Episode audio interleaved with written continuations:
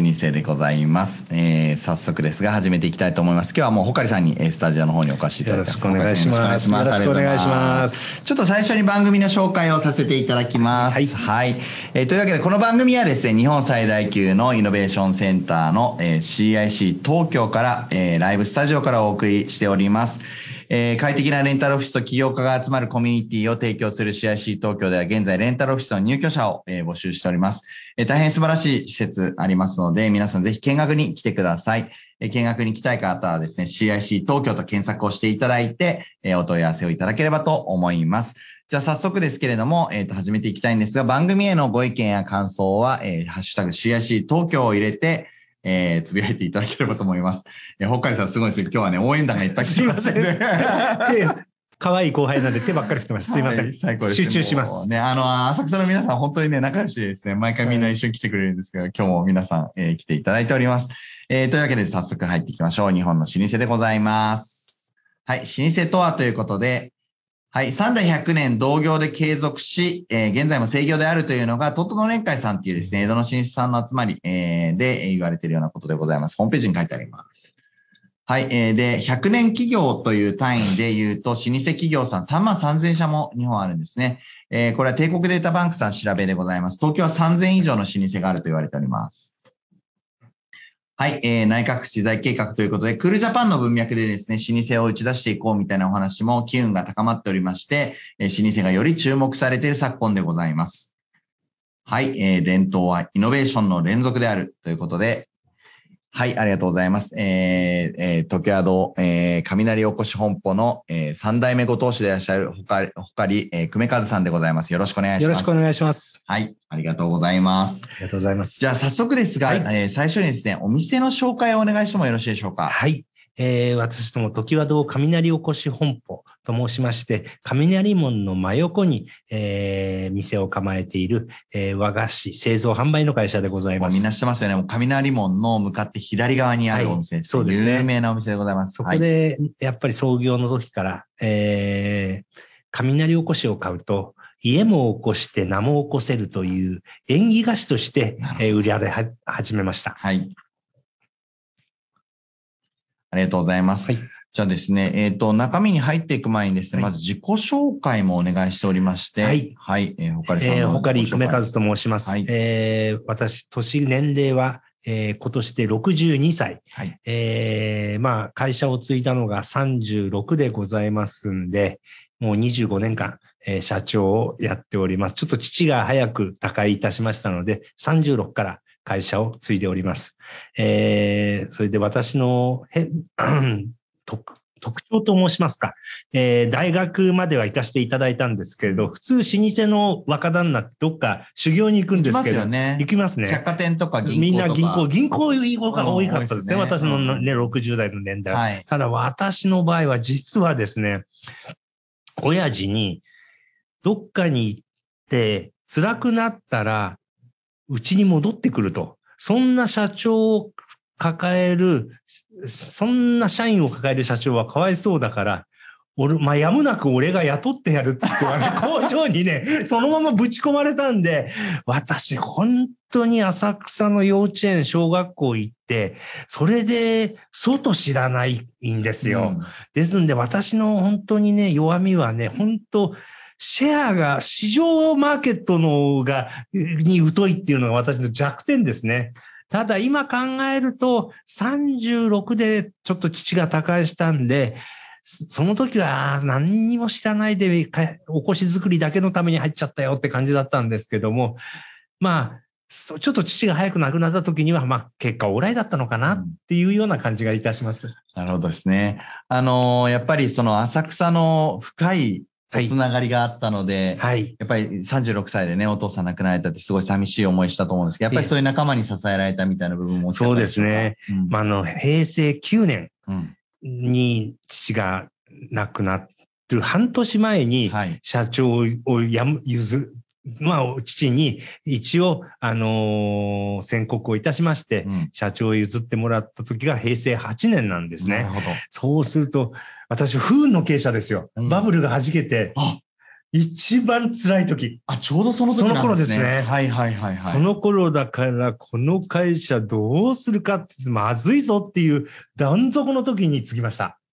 ちょうどあの、テレビに、あの、ホカリさんがお出になられてた時も、やっぱりそのコロナ不況に ぶち当たって大変だみたいなストーリーで、もうホカリさんがおね、話になられてるやつでしたけども。そうですね。だから本当に私どっちかっていうとね、自分でね、不運な人生歩んでるなって思ってますよ。いやー多分ですね、この苦境はですね、ホカリさんじゃないと超えられないんじゃないかっていう神様がそういう、えー使命がね、あって、えー、ねホカリさんの今の世の、この、統制なんだと思いますが。とんでもございませんはい。ありがとうございます。はい。えー、そしてですね、あの、この写真ですかね。このサーフィンの写真あります。ああ、あなんですあすごいなんかかっこいい写真ですけど、最高ですね。うんそんなにかっこよくなくて、これ一応ね、はいハワイで、4年前ですかね、はい。ちょっと大会に出ましてす、ごいですね。えーハワイの大会に出て、えーこれ、ハサーフィンの大会って4人で。色違いのゼッケンを着るんですよ。はい。はい。これちょっと青いゼッケン着てると思うんですけど、はいはいそれで、あ、ライディング、一本のライディングを、点数を基地からジャッジメントがつけられてですね、えーこの大会は多分15分ので、一番いい大、あの、10点満点で大採点されて、最高の、例えば5点とか7点とかいうライディングをした時の2点を、その合計の2つのライディングの点数で争うんですね。はい。で、かっこいい写真ですけど、これ多分1回戦で負けてます。負けた時の写真ですね。めちゃくちゃ乗れてる感めちゃくちゃ。乗れてる感じですけど、はいこの1本は抜群に乗れたんですけど、はい。もう1本がすごい全然ダメで、ハワイアンに負けて、やっぱりハワイは勝てないなって思って、なるほど、なるほど。がっかりして帰ってきました。ああ、そうですか。はい普段は日本ではどこで乗ってらっしゃるんで日すか？本はですね、はいあの、辻堂っていう、湘南のはい辻堂っていうところがありまして、はい。えーそこで、えーあの、サーフィンチームを、の、に入ってますう。わあ、素晴らしい、それで今日、日のこの、あの、アロハも、はい。このキャラクターをの人の小室正則っていう人が、はい。全日本の3、三三回目の全日本でチャンピオンになった小室正則さんっていう。はい麻婆さん麻婆さん。はいあ知ってますか、はい。麻婆さんサーフィン会じゃ有名なんですけど、はいそこのチームに入って、これチームアロハなんうですけど。わあ、すごいですね。だから麻婆さんが全部ついてる。はいはいはいはいはいはい。素晴らしいでございます。ということで、だから普段、普段はサーフィンとかも趣味でおやりになられてて、そうですね。あの、はい私は、実はど、土曜日と日曜日の朝一でサーフィンして、はいそれでお昼にお店に戻ってくる。うわーだから土曜日と日曜日と半日が私の休みなんです。ああ、そういうことですね。ねあの、サーフィンやらない人ちょっとわかんないと思うんですけど、実はサーフィンって朝方にですね、あの、やって、もう実は9時ぐらいにはもうヘトヘトになってですね。林さんもやってたっていういや、少しだけですけどね。はい。私、九十九里でやらせてもらってて。はい。あの、よく、あの、片貝漁港とかに行ってたんです。あそうですかはい。ロングボーなんドですね。かロン、ロングボードですね。うんもうロングにしました。60になってからロングにしました。そうですね。はい。腰が。腰が すいません、新鮮の番組なのにあ、サーフィンのごめんなさい。話になっちゃいました私が脱。線しました。すいません。はい。というですね、あの、老舗なんですけれども、老舗の旦那がどんな感じなのって皆さんからよくご質問いただくんですけども、サーフィンをやってらっしゃる老舗の、えー、旦那さんもいらっしゃるということでございます。はい。えっ、と、でですね、後を継がれて、えーお店始められて、家訓っていうのはあったんでしょうか？そうですね。家訓っていうか、もう自分が、あのーに、決めていることなんですけども、伝統は改革であるっていうことが私がいつも自分でモットーにしています。はい。っていうのは、220年、うちは創業1795年ではい220年続いておるんですけども、はいまあ、戦後3代目ということで、うん結局、ホカリになったのは戦後なんですね。ねいろんな方が時和堂をやっておりまして、はい。えー220、創業は220年なんです。はい。で、220年前の人と今の人が同じ食べ物を好んで食べていないってことなんですよ。なるほどだからその時、その時に合わせて味も変えていかなければいけないうんということなんです。はい。ですんで、まあ、私の時のおこしと、先代の時のおこしと、先々代の時のおこしと、全くいつも違います。ですね。例えば、あ例えのことを話しますと、例えば先代の時なんていうのは、お菓子にね、結構色をつける時代だったんですよ。はい。結局、マーブルチョコレートとか、佐久間のドロップとか、なるほどそういう、あ、ちょっと喋れちゃってごめんなさい。あ、いや、いいと思います。えーわかりやすいですね。そういうような、色をつける時代でした。だから、おこしにも結構すごく着色料をつけ、入れた。時代ですそれで先々代の頃は、やっぱり甘いものがうん。貴重、あの、本当高価なもものだっね。たんですよね。うんですから、飴とかそういうものが、うんやっぱりつ常に甘い食感が口の中で維持できるようなものは好まれましたよね。うんだから結構砂糖とか甘さをこってりした甘さにしました。で、私の時代になってから、まず、先代と違ったのはあまり着色料とか色とりどりのおこしにしないこと。うん。あの、このおこしの中身なんてそうなんですけど、はい。特に本当に自然食の、うん。あとやっぱりおこしは硬いから嫌だっていうことで、え結局米の防火力を高めること。はい。そして、えー水飴をたくさん使うとおこしって硬くなってしまうので、。もうかけない最小限ギリギリしか水飴を使わないこと。そういうように、その時代、それでおこし、やっぱり私の代になっておこしってこんな柔らかくなったの、昔は型が歯が欠けそうだったのになんていうように、本当にその時代時代によってあ味は変わっていきます。ですんで、伝統は改革であって、で、私にはもうせがれがおりまして、今専務やってんですけど、はい。まあ名前がライタって申しまして、雷雷に太いって 書くんです。またライタの時には、おこしがまた変わるんじゃないかなと思ってます。すね。はい。もうまさに改革を繰り返してっていうことなんですけど、やっぱり、はこう、老舗さんで変える部分、変えない部分っていうのを皆さんおっしゃられるんですけれども、変えない部分はどこになりますか？そうですね。うん。味、味は変わってますんで、ね、時代に合わせないとやっぱり。うんあとはい包材もうん私の時代になって、お、ありがとうございます。包材。例えば雷もショッピングバッグ、はい。これ紙袋なんですけどうも、んうんえーやはりうちは風来人とうんうん雷門がうんうちのトレードマークなんで、うんこういうものうもんやっぱり変えています。はい。特にこの雷門の横の風来、風神像と雷神像がうん雷門の提灯の左右にあるんですけど、はい。その左右の、あの、風神像と雷神像っていうのは、そ今の雷門の前にうんうん。焼けた雷門の首だけ残ってたんですよあ、。そうなんですね。はい。それに。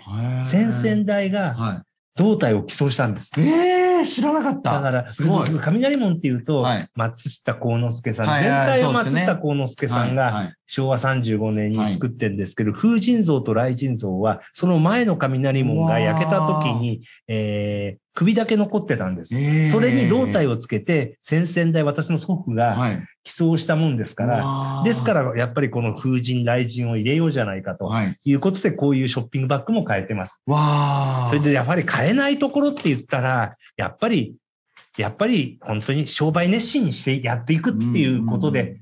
そういういろいろ形に見えるものはいろいろ変えております。はい。ですね。なので、まあ、えー皆さんに目に触れるアプローチをするこういうショッピングバッグとかですね。あと、まあ、味の部分とかですね。こうこういうところもやっぱり、あの、いろいろ、はい。あの、この後お話をお伺いしていくんだと思うんですけれども、えー改革を続けてこられているということなんですけれども、じゃあ、家訓、家訓というよりか考え方としてはそういうふうに時代に。もう時代に合わせていいく、会社が時代に合わせていくっていうようなはい改革していこ改革でうっていうす。はいこ。とですね。はい。ありがとうございます。そしてじゃあ、えー後半戦ですね。残り15分ぐらいのところはいでちょうどイノベーションの話を聞いていきたいと思うんですけれども、えー戦後3代目というところなんですけれども、はいどうでしょうか？今までのこう、えー何代かにわたっていろんなことがあったと思うんですけれど、どのようなイノベーションがあったかっていうお話をいただいてもよろしいでしょうか？私の代になってかはいらということですか？はい。いや、まあこのまあ、先ほど申し上げたように、まず、えー、昭、昭平成8年に次いで、はい。非常に苦しい思いをしました。はい。でで、先代がやはり、高度成長期に真っ只中の、えー社長だったもんですから、会社をいろあらゆるところに、えー店、工場を大きくしよう、大きくしようということでえー地方に営業所はい。を作ったり、うん。えー工場を3つ設けたりと、うん。まあ本当にイケイケどんどんの親父だったもんですから、うん。やっぱりそしてバブルが弾けてうん、私が継いで、うん。まずこの会社、小さくしないと無理っていうことで、工場を、うん。えー本当に2個閉鎖して1個にしたり、うん。または地方営業所を札幌、大阪、福岡とうん。全部閉鎖をいたしまして、うん。それはなんでかっていうと、やはりあんあんまり攪拌をしてしまうと、お土産じゃなくなっちゃうわけですよね。どこでも食べられるねどこでも食べられる。うん。やっぱり、東京土産である前にう、ん浅草浅草寺参拝土産でありたいというのが私の考え方なんです。はい。ですんで、やはり私の、じゃあやっぱり地方の営業所を閉鎖してうん、東京だけで売っていこうよと、もう本当にコンパクト化、コンパクト化に私は走りました。はい。そして、やっぱり一番の鬼門の雷門の横の本店の改装をして、やっぱり弱いものを強くすることはできないけど、強いものをより強くする方が簡単だろうというふうにして、まず36で何にもまだまだ小僧だったもんですから、やりやすいことと、やっぱり自分のスタンスの、自分の経営能力のスタンスの会社にしていく。うんそういうことに励んできました。素晴らしいですね。なんかやはり、こう、私も経営者の端くれなんですけれども、やっぱり自分を知るというのはすごく難しいですね。すごいですね。やはり私なんか本当に36で継いだもんですから、もう周りがみんなおじさんなんですよ。辛い。ねかわいそう。例えば、私なんか今でも銀行の支店長っておじさんだって思っちゃうの。銀行の支店、自分が年取ったこと忘れちゃうわけ。わかる林さん。だからね、もう俺62なのに、はいまだ36の社長のまんまだと思ってるから、銀行の支店長おっさんだよなとか思ってると、50歳前半、案外50歳前半とかね、いやだからそういう感覚がね、今でも抜けない。なるほど、なるほど、なるほど。そういうね、初心に戻るじゃないですけどもね、そういうとこからスタートされてるっていうことですよね。そうです。ね。はい。で、そういうダウンサイジングを、まず、えー会社としてやらなきゃいけないということで、結構これ大変だったんじゃないですか？そうですね。やはりうん工場を閉めるときも社員の前で、やっぱり閉鎖、地方の工場です。うんまあ、東京に来いとも言えないですね。ですねですから、やはり社員の前で頭を下げて、うんやっぱり、へ閉鎖するよということを言うのが一番辛かったですね。そうですね。やっぱり、あのー経営者としてはね、雇用の維持っていうのをどういう形でできるのかって常にあの、心痛めてるところだと思いますので、はいあの、気持ち察することができます。はい閉鎖は辛かったですね。はい。何年ぐらいかけてやられたんですか？それを5年かけてやりました。はい。で、その5年かけて、あと継がれてから、じゃあ、41歳ぐらいから独自路線っていうか、独自路線、自分のやっっと会社になってきたっていうの。かまた、先代のうん。番頭がおりまして、はい。やはりこう、やっぱりおこしを柔らかく作ることにも、猛反対を受けましたよ。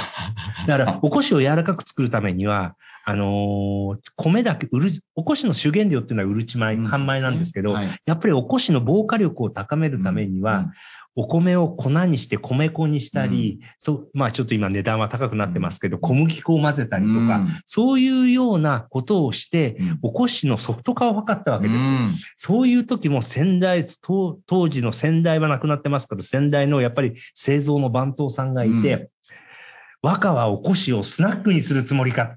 ダメだ、そういうことしちゃってたんだけど、俺の会社だからやらせてくれって大喧嘩ですよ。最高ですね。でも俺は私は今は柔らかくしないと絶対売れませんからっていうことで、うんおこしをのソフト化を図った時も先代のそういうね、今までのやっぱりおこしの米100%だったのを、そうやって小麦粉とか、でんぷん粉みたいのを混ぜて、防火力を高める。うん例えば、本当林社長に分かりやすく言うと、おこしをカールにしたわけですよ。ああ、なるほど。わ結。局、あの、カールっていうのはすごい、あれは、えー、でんぷんで、はいわっ、ふわって膨らましてますよね。はい。ね。ですので、あやっぱりシーズニングを入れないと、うんあのー味がしないわけですよ。なるほど。だけど、米の味も若干残しつつ、うんでんでんぷん小麦粉も入れてふ、ふわっとさせる、あ防火力を高めるそういうような、ちょっとごめんなさい、また、うん他他業種の名前出しちゃった。わかりやすい。わかりやすくわかりやすい。皆さんわかりやすい。いと思いますね。だそういうはいとこでおこしをスナックにしたって、はい先代の番頭に言われました。ああ、そういうことですよね。でも、スナックにするのか、答えで言うとスナックにするんだってことですよね。はい継続のたために、それはもうスナックにしだ。うん。素晴らしいはい選択なんだと思います。それが今につながってるわけですね。はい。で、そういう改革をされて、えー、番頭さんにも反対されながら、でもこういうのが、まあ、選択と集中した上で、えー、浅草名物としての雷おこしの、まあ、ポジションを少し、こう、現代風に改めて、うん。でやっていこうと。そういうことですね。はいですから、あの、副原料におこしっていうと、ピーナッツのおこしとか、海苔のおこしっていうのが有名ですけど、うん私の代になってからキャラメルアーモンドとか、うん。メープルココナッツとか、うんそういうおこし。あと今日、あのーこの林さんのところにあるこのおこしなんていうのは塩おこしって言って、夏限定のおこしなんです。夏は塩分をつくっていうことで、えー塩おこし、夏限定のおこしの塩おこしっていうのを発売してます。それで、これが、このデザインを描いたのが、はいなんと私の息子のライタなんです。うわーすごいですね、ライタさ。うんんそれで私はその時に大反対したわけです。風来人は、こんな、風来人というものは、太ってなきゃいけねえんだと。こんな痩せた、あの、貧弱な雷神様なんかあるかって俺、これを書いて、書いた時に、怒鳴りつけたんですけども、なんとこのデザインがすごい好評で、やっぱりもう俺の時代じゃないな、デザインはって思いました。なるほどこやっぱり、雷神って言ったらこっちでしょって思うんですよ。おなお腹がたっぷりしてるさ。はいはいはいはい。ごつい方ですよね。ごつい方。俺はこれで、こっちは雷神じゃないって、私最初、猛反対したんです。この差ですね。うん。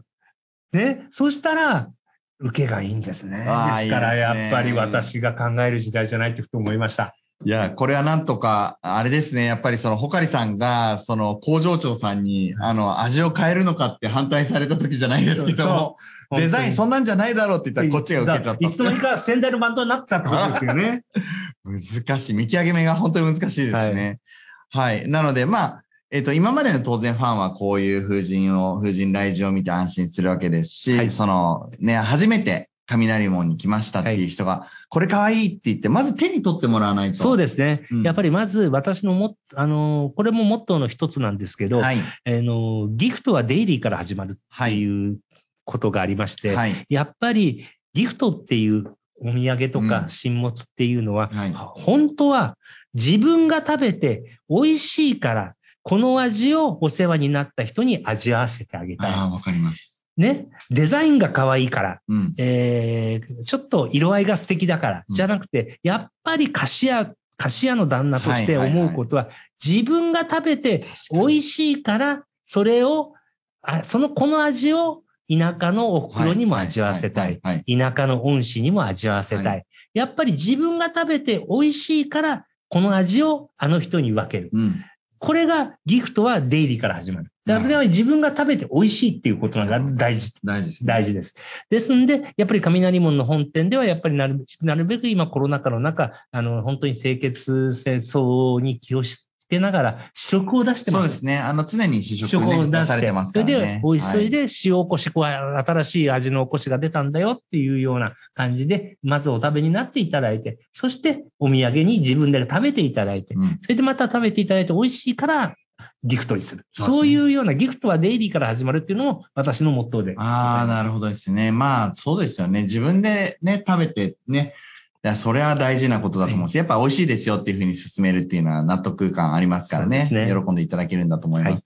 はい、えーこういった塩おこしっていうですね、フレーバーを新しく作ったり、はい、あとはこちらの缶の方もありますね。これね、これやっぱり、風来神の雷神様なんですけど、はい。やっぱり、ここの風神、雷門に来てたくさんお写真を撮る方がいて、やっぱりこれからうちっていうのは、やっぱりこの、縁起菓子だっていうのがなかなかまだ皆さんに知られてない。結局、雷おこしを買うと一番最初に家を起こして名を起こす。はい。という縁起菓子。やっぱりこういうところをこれからまだまだ強調していかない。観音様をお参りして、うん雷おこしを買うと、はい家も起こして名も起こせる。家が繁盛する。えーねえーそういうようなところをもうちょっと強調しながら商売をしていかなければいけないのかなっていうのは自分はこれから思ってます。だからそういうところは伝統は大事にしなければいけああ、ないってそういうことなんことですよね。ですよね。だからそもそものコンセプトが、コンセプトがやっぱりそういうところ縁起菓子っていうこと縁起菓子ってことなんですよね。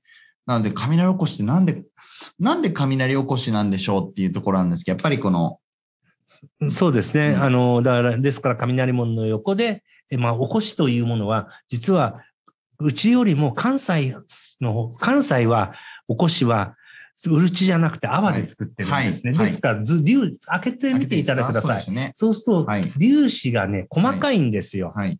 ちょっとじゃあ私、ああ、あ大丈夫です。開けてる間に。はい。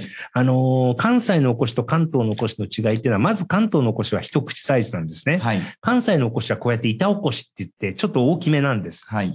そして、また原料が違いまして、えー東京のおこしはうるち米を使う。はい。関西は泡を使う。はい。ですんで、開けていただくと、はいこれ白蜜と黒蜜のおこしなんですけど、この粒々の粒子が大きいんですよ。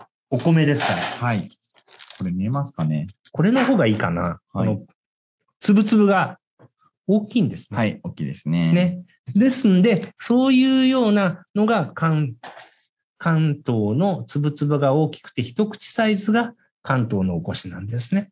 それが、やはりこれから縁起菓子であるんだとうん。いうような、ね、フォー例えば本当に外人さんに今のインバウンドの方に、フォーチュン、フォーチュンクッキーなんだと。あ、なるほど。うんそういうフような、ォーチュンですからね。そうでですね。そういうような訴え方もこれから必要なんじゃないかな、なんて自分なりには考えてます。これは本当に伝統、一番最初のうちの創業の家を起こし、名を起こすですから。はい。もう皆さんこれね、たくさん入ってますんで、皆さんでも後で食べてください。ねそれで結局色色もつけてないでしょ？ピンクとか緑。そういうことですよね。だから余計な着色をしないっていう。余計な着色をしない。で、は白砂糖と黒糖、はい。